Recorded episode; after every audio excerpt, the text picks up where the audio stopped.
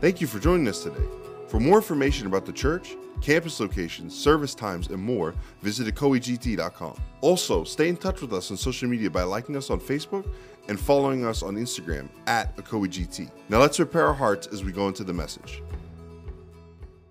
Today, we continue our sermon series in the book of Ecclesiastes, the sayings of Ecclesiastes, practical advice for living. So go ahead and turn with me to chapter 5. Chapter 5. The background to the book of Ecclesiastes is it's a group of reflections of an old wise man. And the Hebrew word is Koheleth traditionally identified as Solomon, who looks back on the search for satisfaction and meaning in life. So, the sayings or the book of Ecclesiastes presents the wisdoms and teachings of Koheleth.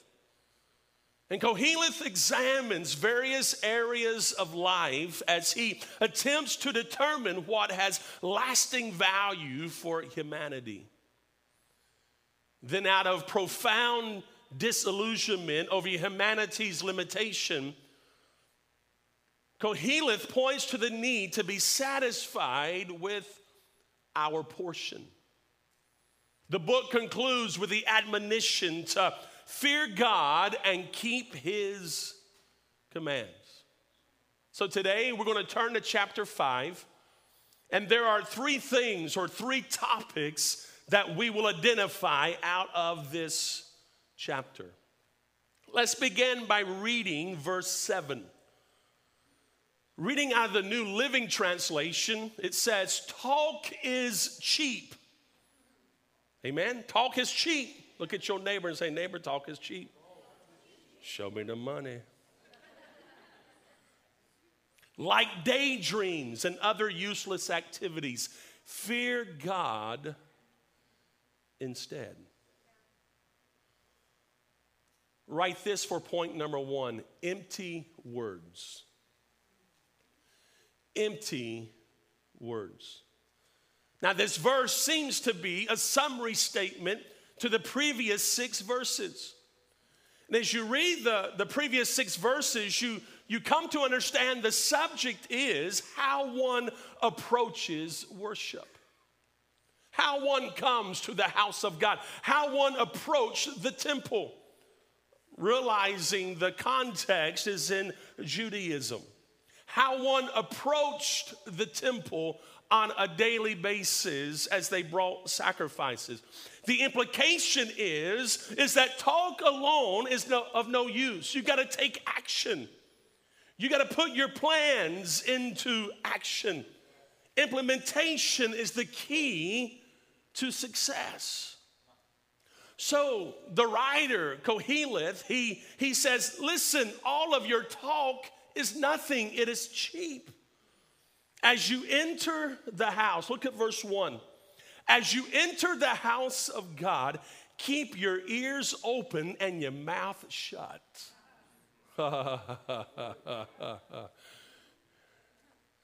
it is evil to make mindless offerings to God. Now, understand the, the context. Many words does not constitute true worship. So, so let's, let's put this in today. Just singing a song does not constitute worship. It's got to come from the heart. It's, it's, it's, it's more than just the words you say, it's gotta, it's gotta have meaning to it. Let me read this out of the Old English, the New King James. Walk prudently when you go to the house of God and draw near to hear rather than to give the sacrifice of fools. So the, the writer is talking about the quality of uh, our approach. Let me give you this important note. It is not only our attendance, but the quality, the how we come or we approach. The quality, that's a great word to, to really put down in your notes. The quality of how we approach. Your approach is important. Now, the author is not rejecting sacrifice. He clearly declares that the primary purpose should be to worship. Sacrifice is a part, and he's referring to animal sacrifice. It was a part of worship, but, but more so than that, it was to approach with a heart to listen. What is God saying to you today? What is God saying to you now? These words you sing to the songs week after week after week, is it just rote? Is it just routine? Is it just another song? Or is it coming from the heart? Is it expressing your desires from your heart? See, how you enter, how you approach God is so important. Now, notice the phrase keep your ears open and your mouth shut. Draw near to hear than rather give sacrifice of fools. So the Hebrew word means more than just to hear, it means to obey, it means to understand. Carl Schultz, in his commentary, writes this The sacrifice refers to an offering which was not totally consumed on the altar, but which provided a meal.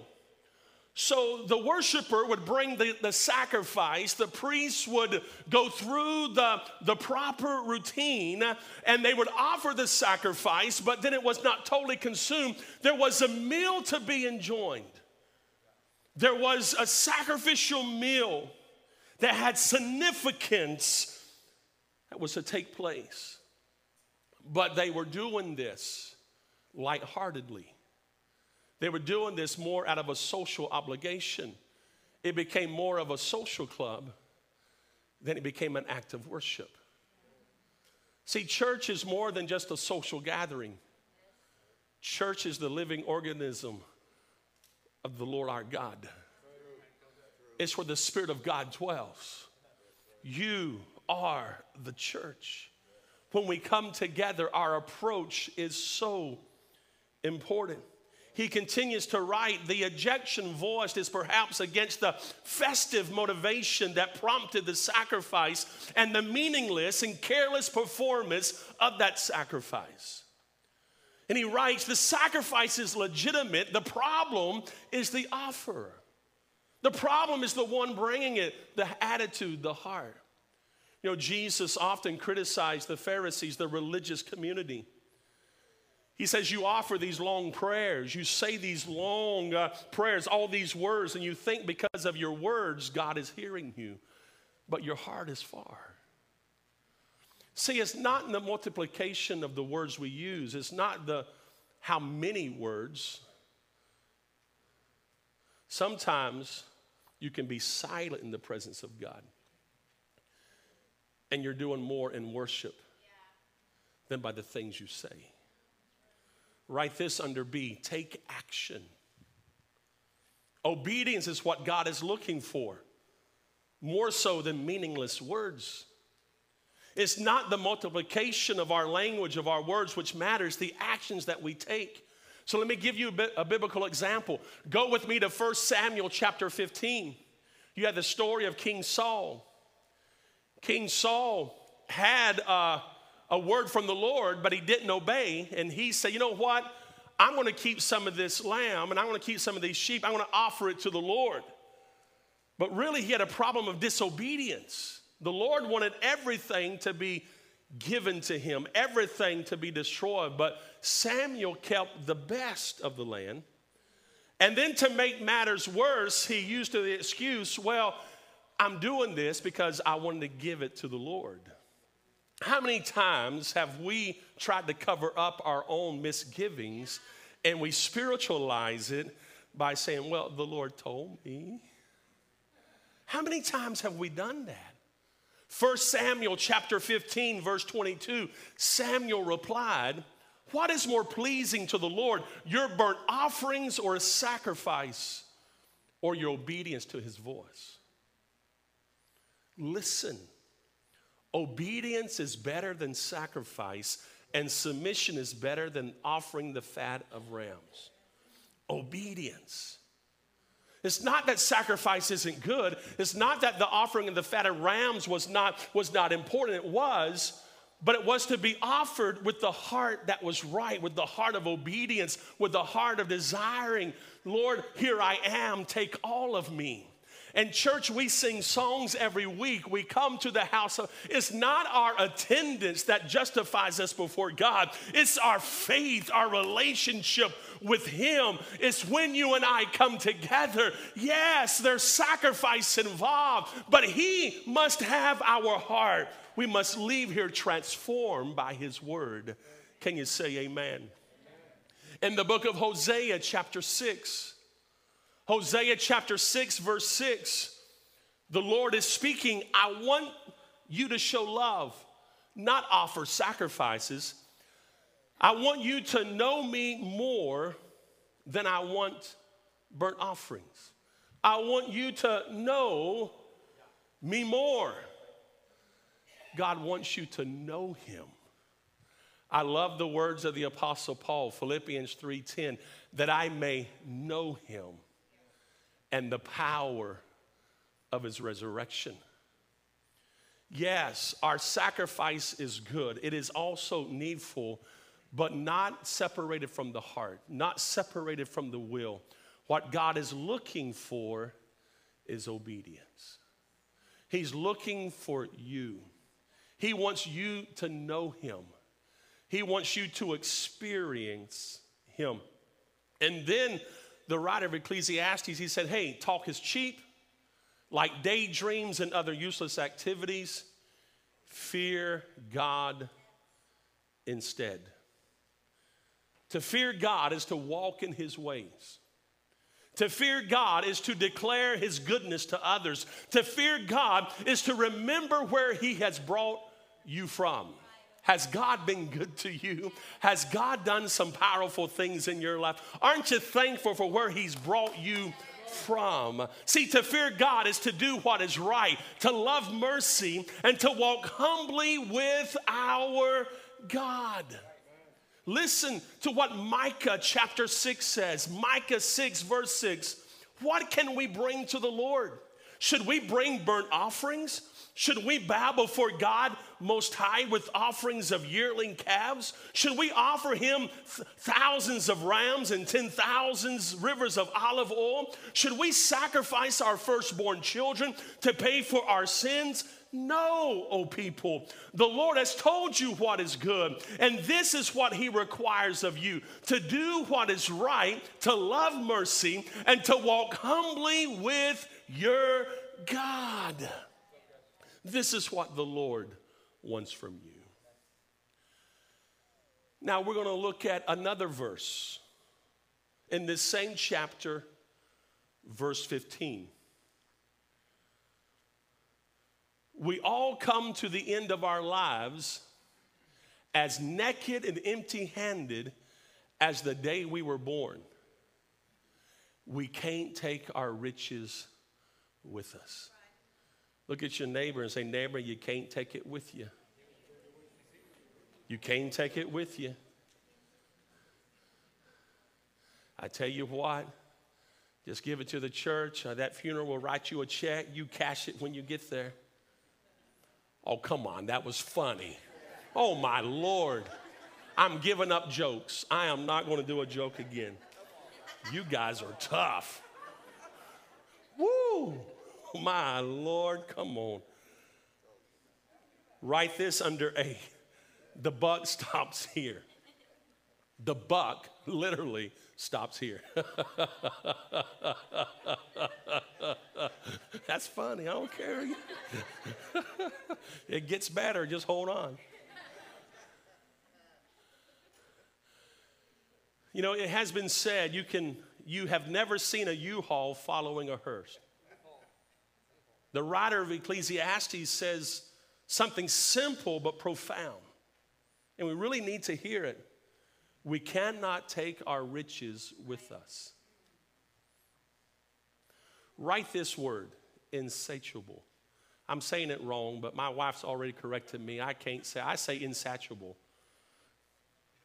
it's insatiable, which means this an appetite or desire that is incapable of being satisfied. It describes our culture getting what they want, wanting more, not being satisfied with what they have, always needing, always grasping, always clinging uh, for more. If you look at verse 10 and verse 11 in this same, uh, this same passage that's dealing with verse 15, it says, Those who love money will never have enough. How meaningless to think that wealth brings true happiness. The more you have, the more people will come to help you spend it. How many can testify? So, what good is wealth except perhaps to watch it slip through your fingers? Now, the implication is this wealth alone cannot bring one happiness and joy. Now, this follows on the teaching on the heels of the importance of how one approaches God. And I think it's important to understanding the true value of wealth. Wealth is not the problem, it's when we make the wealth the main thing. God wants you to be blessed. God wants you to have nice things. God wants you to prepare for your retirement years. God wants you to be blessed. But there's responsibility that comes with your blessing. The New Testament talks about the love of money. The Apostle Paul said, The love of money is the root of all evil. Go with me to 1 Timothy chapter 6 Let's read this verse in context. We begin reading in verse 6. It says, True godliness with contentment it is, is itself great wealth. Godliness with contentment is itself great wealth. After all, we brought nothing with us when we came into the world, and we cannot take anything with us when we leave it. So if you have enough food and clothing, let us be content. But people who long to be rich fall into temptation and are trapped by many foolish and harmful desires that plunge them into ruin and destruction. For the love of money is the root of all kinds of evil. And some people, craving money, have wandered from the true faith and pierced themselves with many sorrows. Jesus said, Matthew records in chapter 6, verse 24, you cannot serve God and be enslaved to money. And I think that kind of puts everything in context, even to what Ecclesiastes is saying. The money's not going to bring you happiness. What's going to bring you happiness and contentment is a right relationship with the Father through his Son Christ. Jesus said, You cannot serve God and be enslaved to money. So, Jesus is not talking about money being wrong or evil or even bad. The Word of God is filled with examples of faith filled people who were wealthy and they had great influence. I mean, it's filled with examples of people who were rich. And Jesus is talking, though, about being enslaved to money instead of using one's wealth for the kingdom of God. There's a paradigm shift. Yes, be blessed, but don't be enslaved to that wealth. Realize God has blessed you to be a blessing to the kingdom.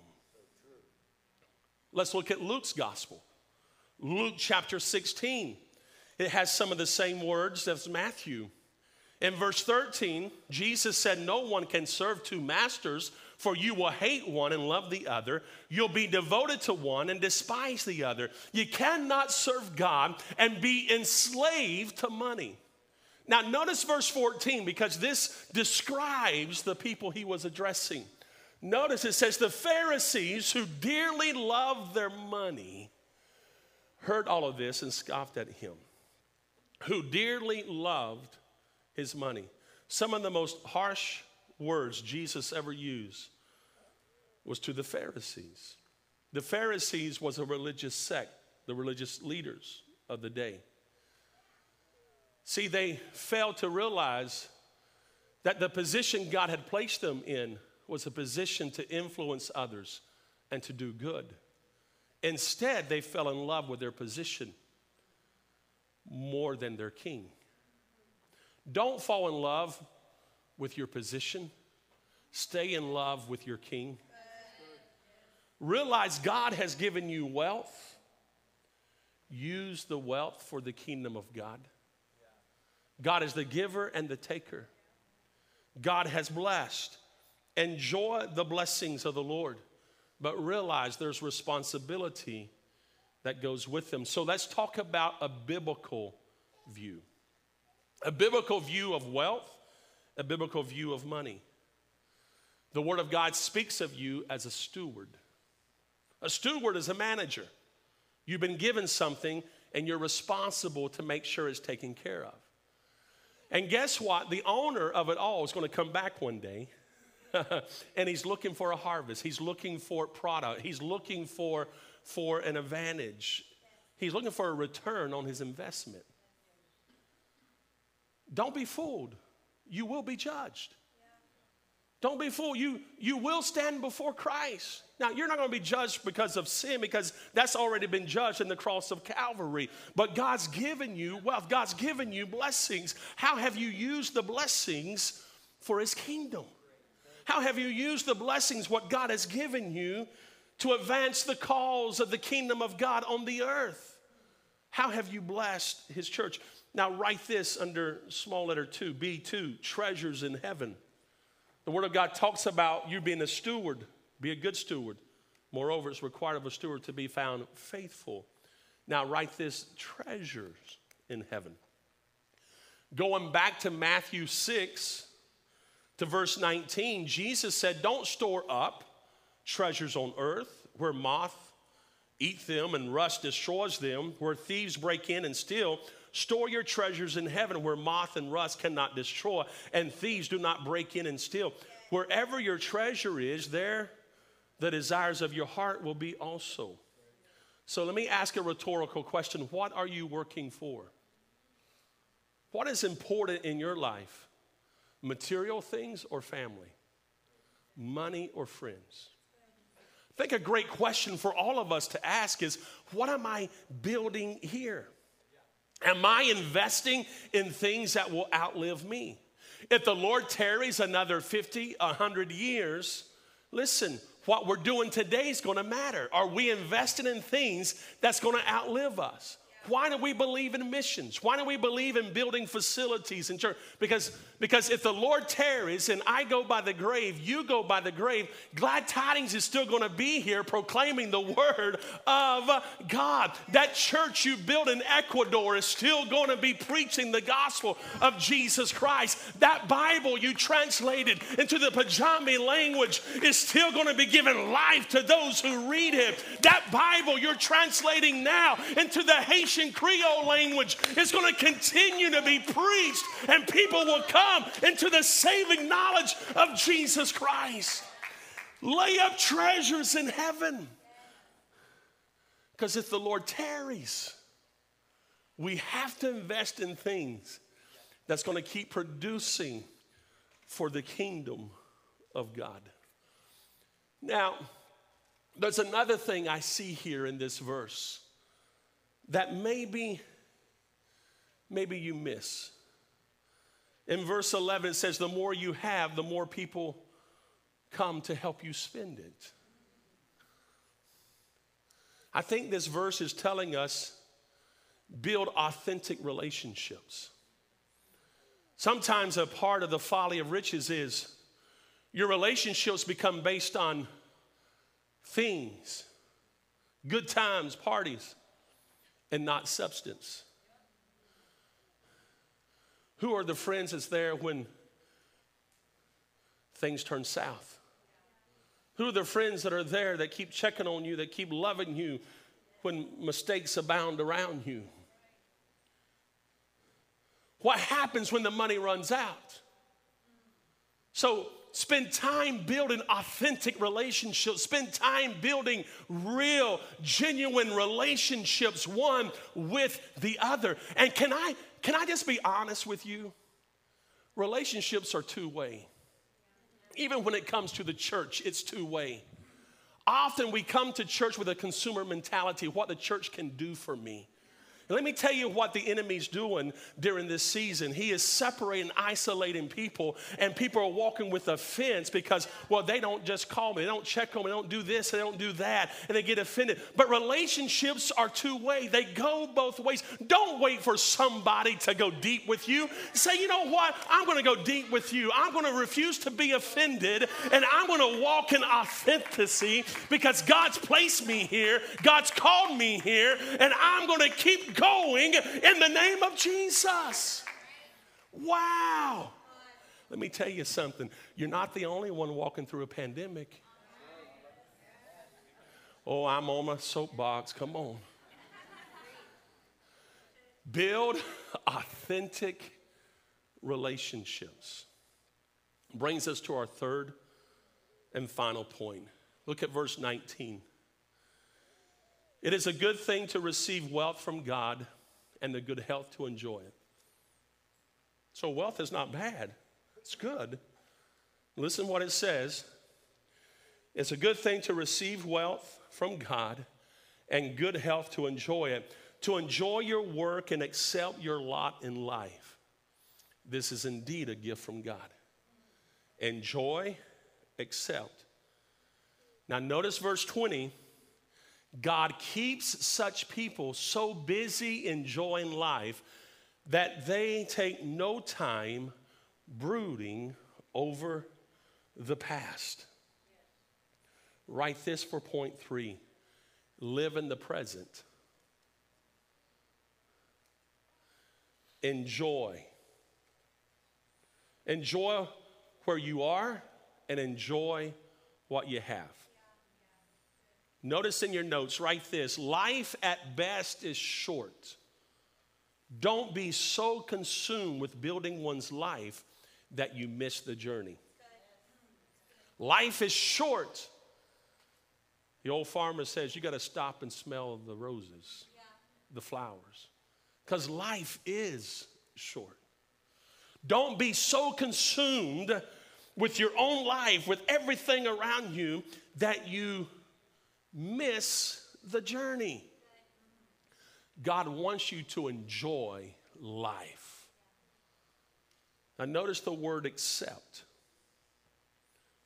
The second part of verse 19 says, To enjoy your work and accept your lot in life, this indeed is a gift from God.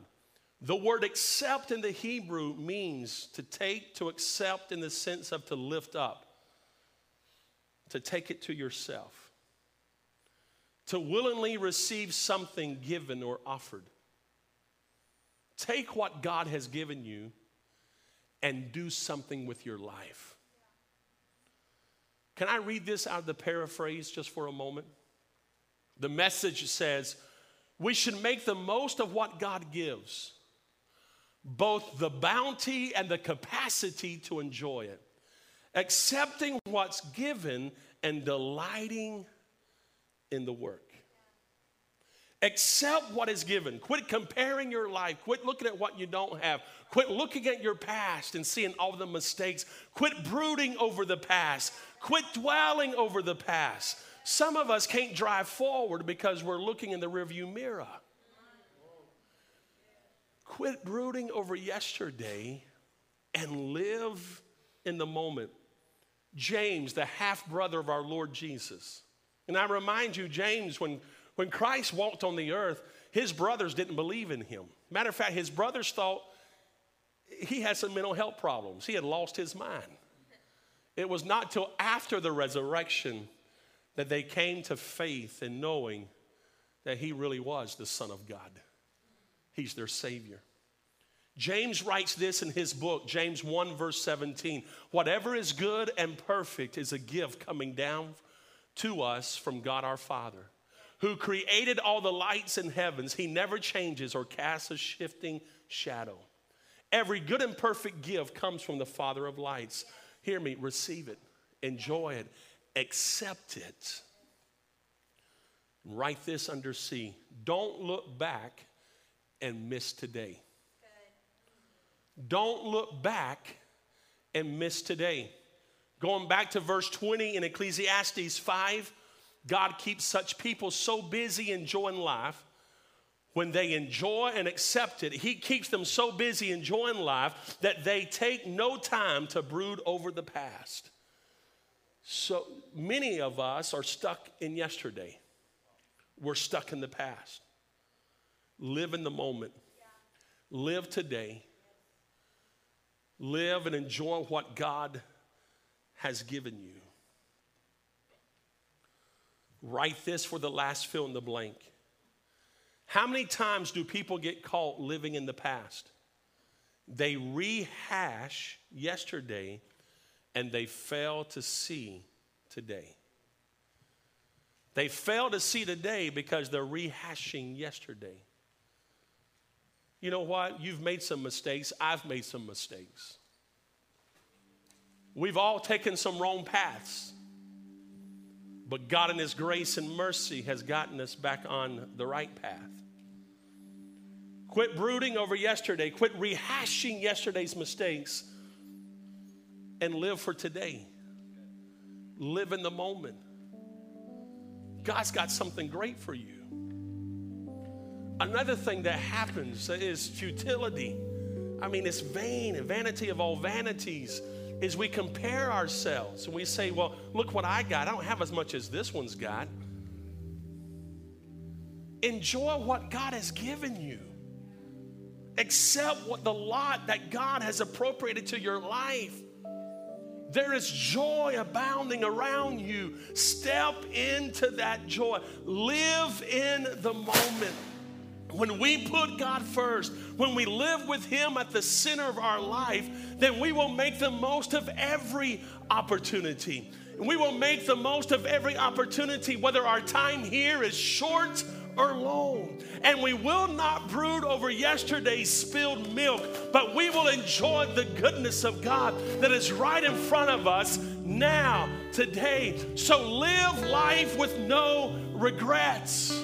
Live life with no regrets. Accept the lot that God has given to you. It is your portion and begin to take ownership of it and say, I am His and He is mine. I am my beloved and my beloved is mine. He loves me with an everlasting love. He has not changed. He's the same yesterday, today, and forever. I'm going to enjoy the blessings of God. I'm going to count them joyful for joyful, good for good, because He's merciful, He's good, He's faithful. Somebody give Him praise today. Somebody exalt Him.